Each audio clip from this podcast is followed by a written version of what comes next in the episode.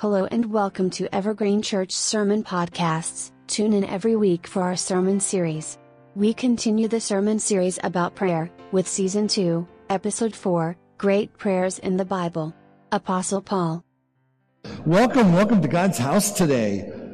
It is so good for us to be here. Uh, just a, a couple things. Um, I'm going to start with a, a scripture re- uh, reading, like I uh, like to do, and go start from Psalm 138.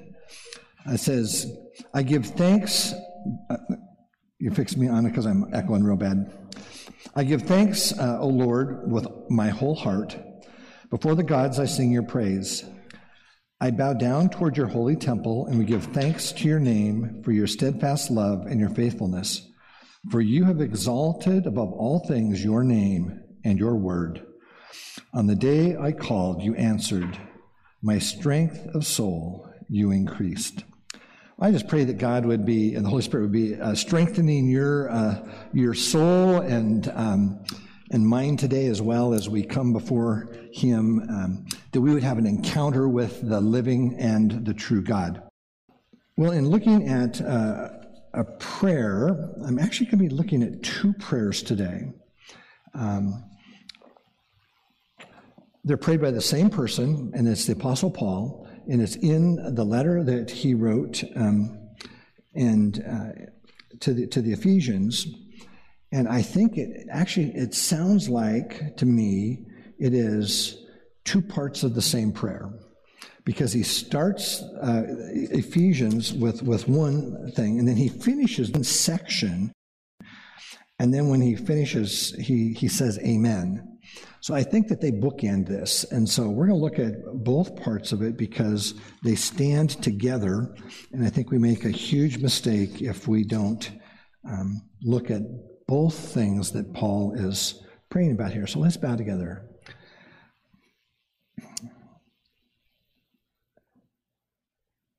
Holy Spirit, the prayers that are recorded in Ephesians chapter 1 and Ephesians chapter 3 that Paul was praying for the church at Ephesus is also the prayer that is for us as well. Uh, thank you that these are not just words on a, pra- on a page, but they are holy and alive and they change and they transform. And um, we need to hear and we need to uh, incorporate um, these into our lives. And Holy Spirit, the only, only, way we can do that is as you um, bring them in, change us. And so we just um, pray that you would do that today. And it's in Jesus' name that we pray. Amen. Okay, here's the first part 1 Corinthians chapter 1, begin with verse 16. I do not cease to give thanks for you, remembering you in my prayers, that the God of our Lord Jesus Christ, the Father of glory, may give you the spirit of wisdom and of revelation in the knowledge of Him, having the eyes of your hearts enlightened, that you may know what is the hope to which He has called you, what are the riches of His glorious inheritance in the saints, and what is uh, the immeasurable greatness of His power toward us who believe, according to the working of his great might. And I'm going to pick it up in chapter 3.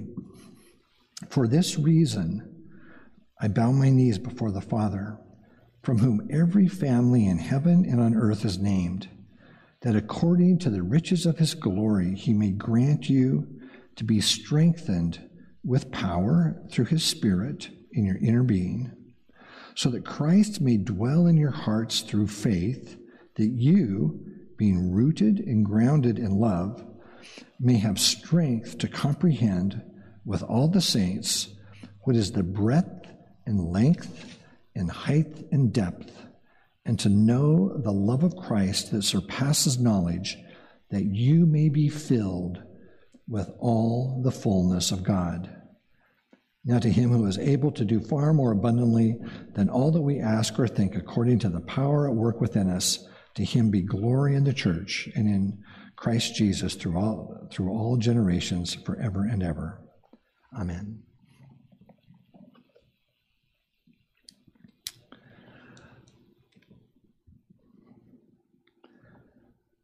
We, there are sometimes I don't know if they're competing uh, parts of us or ways that we do things uh, but I think of them as two sides of a coin. I should have had a coin with me today, but I empty the coins out on, before Sunday so I don't jingle as I walk. Um, um, churches and people who follow Christ can have, they're, they're, let me tell you what these two things are. There's two components to life in Christ. One is knowledge, and the other one is, I should say, knowledge based, and the other one is experiential based, experience based. And churches, whether it is a denomination or whether it's individual churches, often gravitate more toward one or the other. And what we need is, is to have both of them, like literally the opposite sides of the same coin. In the Presbyterian world, um, I'm probably not the most of the intellectual of Presbyterians that, that you would find. Um, but the Presbyterians have always stood on the importance of, of training pastors and people in the pew, the knowledge side of things. In fact, during the first great, second Great Awakening, which was here in the United States, it, it really um, hindered the spread of the, the of our of, of the Presbyterian family of churches because a lot of that spread happened in the, in the Appalachian Mountains. And as people were coming to faith, there, there weren't pastors. And the Methodists started having circuit riding pastors where one person would pastor 10 or 15 churches. So you'd only make it to a church maybe once every two or three or four months. And, the, and there were these people that had Presbyterian backgrounds that cried out and said, Send us pastors. And the national uh, office at that time, which was in Philadelphia, uh, said, okay, well, we'll be glad to send them, but first you need to send us people that are, are already strong in faith. I'm not joking, this is an eight They need to have graduated the equivalent of high school and they've had to have gone to college. And then we will have seminary training, it'll take three years, and then we'll give you a pastor. I kid you not. That's why in that part of the world, there's a jillion Methodist churches, and there's very few Presbyterian churches. Because the Presbyterians were so focused on the intellectual that they, they didn't see both sides of the coin. And so there, there's the, the, the Cumberland Presbyterian Church, which was very small, started because of that. Because this is what they said to Philadelphia no, no, no, no, no, we're going to start our own denomination, Presbyterian denomination, and we'll have our own pastors. We'll raise them up in our congregations, we'll train them in our congregations so we can have a, a pastor today. And that's what they did. But, but the Cumberland Presbyterian Church is a real small denomination. But still, to, to become a, a pastor in our denomination, it does take a seminary degree or the equivalent training.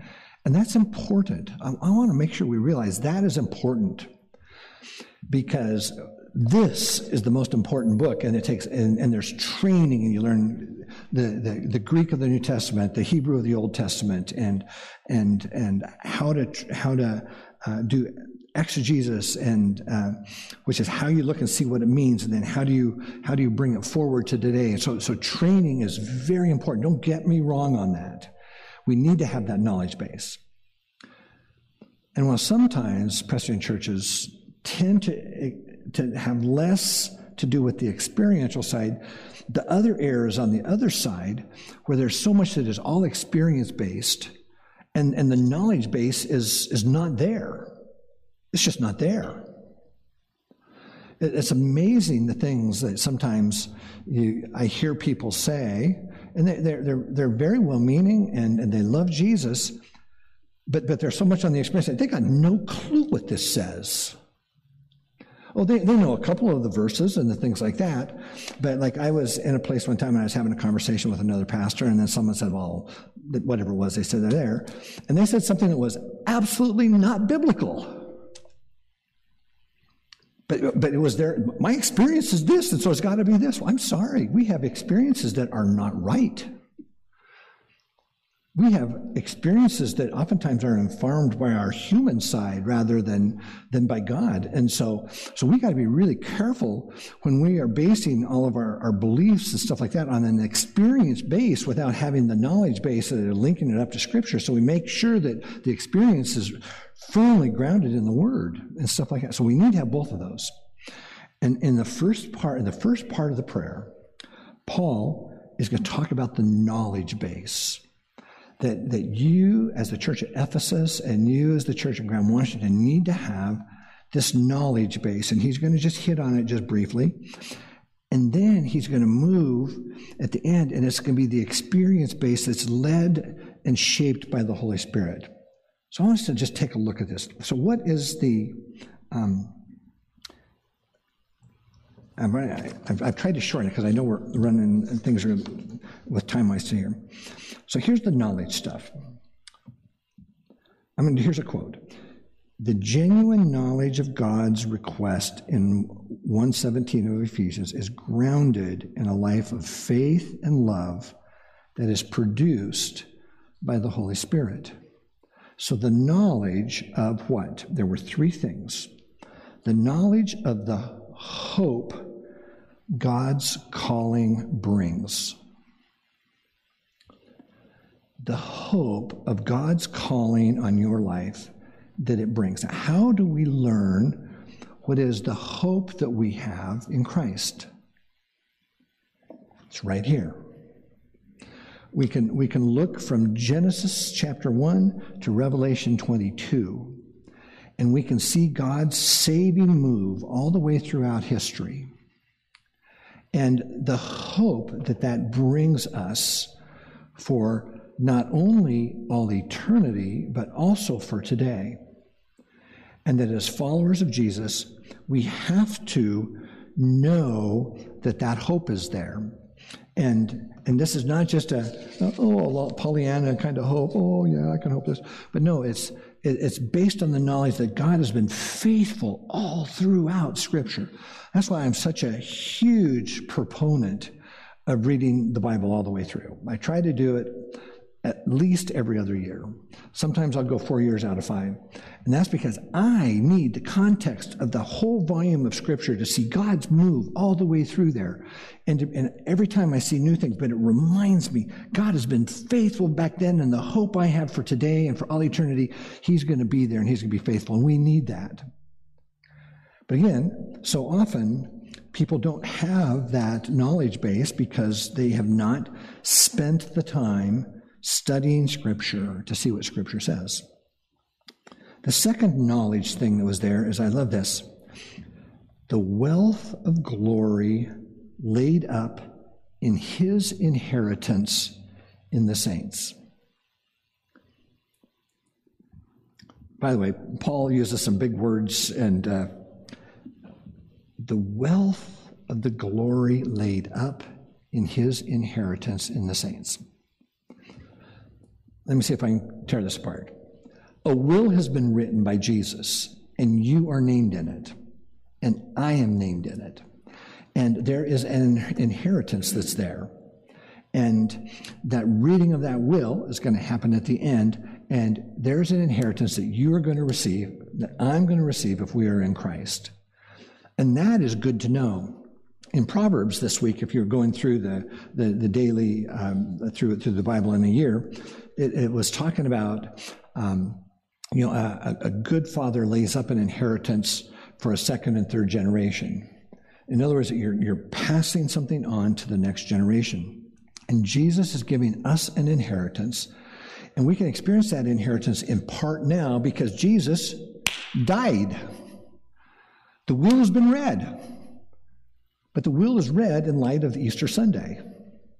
And so you can experience part of the inheritance of God today.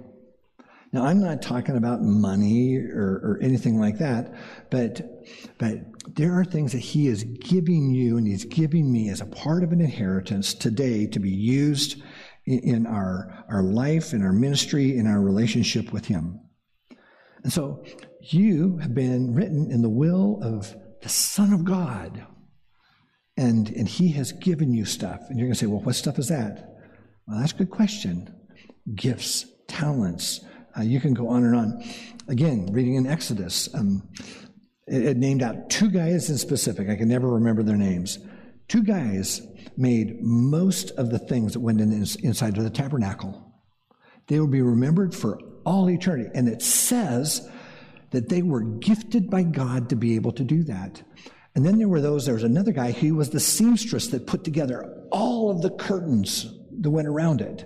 And it talked about bringing together all the people who were gifted by God as a part of his inheritance to be able to do that kind of thing. And God is doing the same thing with you and with me because we have inherited things that he has given us for us to use for him in the here and now, and as well as for, for all eternity. And then the final thing there in the knowledge that, that Paul wanted us to know was the immensity of God's power. The immensity of God's power. Sometimes we forget, I'm going to blink here, that God could create a whole nother galaxy that quickly. That if you read about the, the tablets that, that, the Ten Commandments and stuff were written on, how does it say that they were written? By the little finger of God. The little finger of God was so great that he could go on the stones and give, it the, give the words that were there. The little finger of God is what the Hebrew says. God is so powerful and we forget that. I forget that. So often we function in our own power, but we forget the immense power of God. The funny thing is, the early church, I mean, that the first ones, they had seen Jesus do wonderful miracles. But I, when I, I read about Philip, I just wonder. So here's Philip. He's, he's not one of the inner four. And, and what happens? All of a sudden, God says, Philip, I need you over here. And all of a sudden, Philip is, is run alongside a, a chariot and is going to share with a guy who is, and, and he is the first person that we see baptized um, individual that's, that's there. And, and, and Philip baptizes him. And then God needs him someplace else and it says, and now Philip was this way. He didn't walk there. He was open to a powerful God who just said, Philip, I need you in Ording. And Philip's standing in Ording. We forget that the God we serve is powerful enough to do all of that. And so, what Paul was praying for the Ephesian church is that they would just have a little bit of knowledge of how powerful God is so that they would be open to all that God could do in and through them because of his great power. So that's in the first part in chapter 1. In the second part in chapter 3, it is it, it, that we are supposed to be things and we are the, the, to be them and the holy spirit is the one that causes them to happen in our lives it's things that the holy spirit is going to be doing and it says that we to, to be that we'd be strengthened with power through his spirit in the inner person. I thought that was interesting. That Paul wants you to be strengthened in the power of Christ in the inner person. Not that you can go out and do super things like there, but on the inside, to have strength in here. In here. You know, there just watch the news. I don't care what channel you watch on, how you're read. And the place where people don't have strength is in here. And because they don't have strength in here, it, it impacts everything out there. And the thing is, is there's so many Christians that don't have strength in here. You know, I don't share a tenth, maybe even a hundredth of the stuff that's on the in the national church news kind of stuff in terms of of just failures and stuff like that because so many people that are Christians do not have God's power given strength to the inner person. We function in our own power rather than in Christ's power. And Paul's praying that you and I would be strengthened with power through his Spirit, the Holy Spirit, so that we would be strong in the inner person. The second thing was that he was praying that you and I would be rooted and grounded in love. Why would, why would we be rooted and grounded in love? Sometimes when a person is, is feeling um, strong in and of themselves and stuff like that, we, we kind of, if we're not careful, we don't come across loving. I think one of the big things that really um, uh, hinders the, uh, the work of God through us in other people's lives is that as Christians, sometimes we can appear to be very unloving. Um, it's, it's okay to believe strongly um, that something is a sin.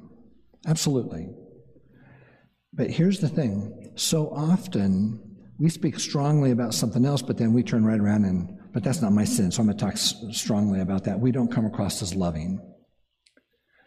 And um, I see the woman caught in the midst of adultery. And Jesus did not go soft on her. But what he said was, Those of you without sin, cast the first stone. And all the men walked away. And then Jesus said, I'm not going to stone you either, but don't sin anymore. Go and don't sin anymore. He showed love. The Samaritan woman, when Jesus was walking through Samaria with his disciples, and that he even spoke to a Samaritan woman, which no one would did culturally, that would have been very inappropriate. Um, not only did she come to faith, but it says that her, many in her community came to faith. Why? Because Jesus spoke lovingly. He could have, he could have spoke down about her. Yeah, I mean, yes, he said, you don't have a husband. You've already had four or five, and you're now living with a guy that's not your husband. He didn't go, shame on you for doing that. I mean, he knew that what she did was wrong. Her response was, here's a guy who told me everything that I did and honored me and cared for me. And so, what Paul's praying is that we would be rooted and grounded in love, and the things that we do would be rooted and grounded in love. Our world needs us to be rooted and grounded in Christ's love. And then finally, the third thing that we need to be is we need to be empowered, empowered, interesting word, to grasp with all the saints, we're the saints, the people of Jesus are the saints, what is the breadth and the length and the height and the depth of Christ's love. Now, why would it say that we have to be able to be empowered by the Holy Spirit to grasp that? I think it's because our mind has a hard time with that. How could God love that person? Or what, you can put it wherever we want. God's love is so great for us we need to see that picture of how big it is. And then just be in awe and say, that's how much he loves me. Wow. But then that's how much he loves that person too. And that changes the way that I then deal with that person and you deal with that person. Because we've seen how great God's love is. I remember one time was, it was after Ted Bundy was killed for what he did. He deserved, you know, earthly, he deserved to be killed. I'm not here to talk about the death sentence or anything like that because if anybody ever needed it, he needed it. Um, Dobson uh, met many, many times with Bundy before he was before he was killed, and he said he really had a profound experience with Jesus before he died. And I remember reading someone say, if he's going to be in, in if he's going to be in heaven, then I don't want to be there. That is a picture of not understanding the profound love that God has for people. That even the most vile person um, in this world, well, in this case, it'd be probably the state of Washington. Um, um, that's God will be the one that knows whether he had that conversion experience or not. But if he had that conversion experience, of course he would be in heaven because every sin is great in God's eyes. Your little sin, my little sin, there's no such thing as a little sin. Jesus said, if you said raka, which is empty, you called your brother an empty headed fool, you deserve to be killed. We forget, we need to know, I mean, we forget how much the height and depth and breadth of God's love for us is. And when we do, it changes the way that we see other people. And we need the Holy Spirit to do us. And I think the reason why Paul was saying this to the Ephesian church is that if we're changed in our inner person, that we're strengthened there, so we're strong there. And that then enables us to be rooted and grounded in the love of God. And then as we see how big that love of God is, it changes who we are and what we do and how we deal with people. I hate to say it that the followers of Jesus oftentimes do not have, they're not viewed good in the eyes of the general public. Did you know that biblically one of the one of the calls that one of the requirements to be an elder in the church is that you have to have good standing by outsiders in the community. That you have to have good standing in the eyes of people who don't know Jesus that live out in the community. You know, I look at a lot of the national pastors that I see out there, and I don't think that they qualify biblically to be an elder. because I don't think they have good standing in the eyes of the unchurched. And I know at times I don't deserve to be an elder and don't fit the qualifications because I don't have good standing in the eyes of people that don't know Jesus. And I wonder about you. The only way we can do that is if we have been empowered by the Holy Spirit to have that strength of inner in the inner person that we are firmly rooted and grounded in love, and that we know and experience how great that love of God is, it changes everything. Until that happens to us, until it happens to our church and every church here, we will have zero impact in the community around us. And that's why Paul was telling the church at Ephesus this is what you need to know, and this is what you need to experience. And if you do that, it will make a difference. And you know something? That church at Ephesus planted churches in the greater community all around them in that part of Turkey. And they changed. They changed that part of Turkey, the church at Ephesus did. And God can do the same thing with us. So join with me as we pray and ask God to do these things in our lives today. Father, We need the knowledge of the hope that your calling brings for us. We need to know the wealth of the glory laid up in your inheritance for us. And we need to know the immense power that you have.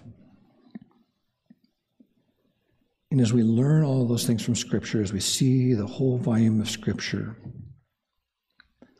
then we need your Spirit to bring within us a strength at the core of our being as we live for you. That you would root us and ground us in love. And that the only way that would happen is we experience how great your love really is. Lord, I pray, this, this is one of the most loving churches I've ever seen. But we still need, we still need growth and help. And as I look and see other churches, and especially ones that are the big name ones and stuff like that, Lord, I pray for them. I pray for them. Lord, I pray that you would use us as people like the church at Ephesus to change the course of this region because as your followers, we know the things we need to know and we've experienced the things we need to experience so that we can be used by you. Open our hearts to see the possibility, to see our need, and to see the need throughout the rest of the community and the world. In this we pray. In your name, Lord Jesus. Amen. Hey, have a great week serving the Lord. Next week, we will continue with our sermon series on great prayers in the Bible. Thank you for joining us today.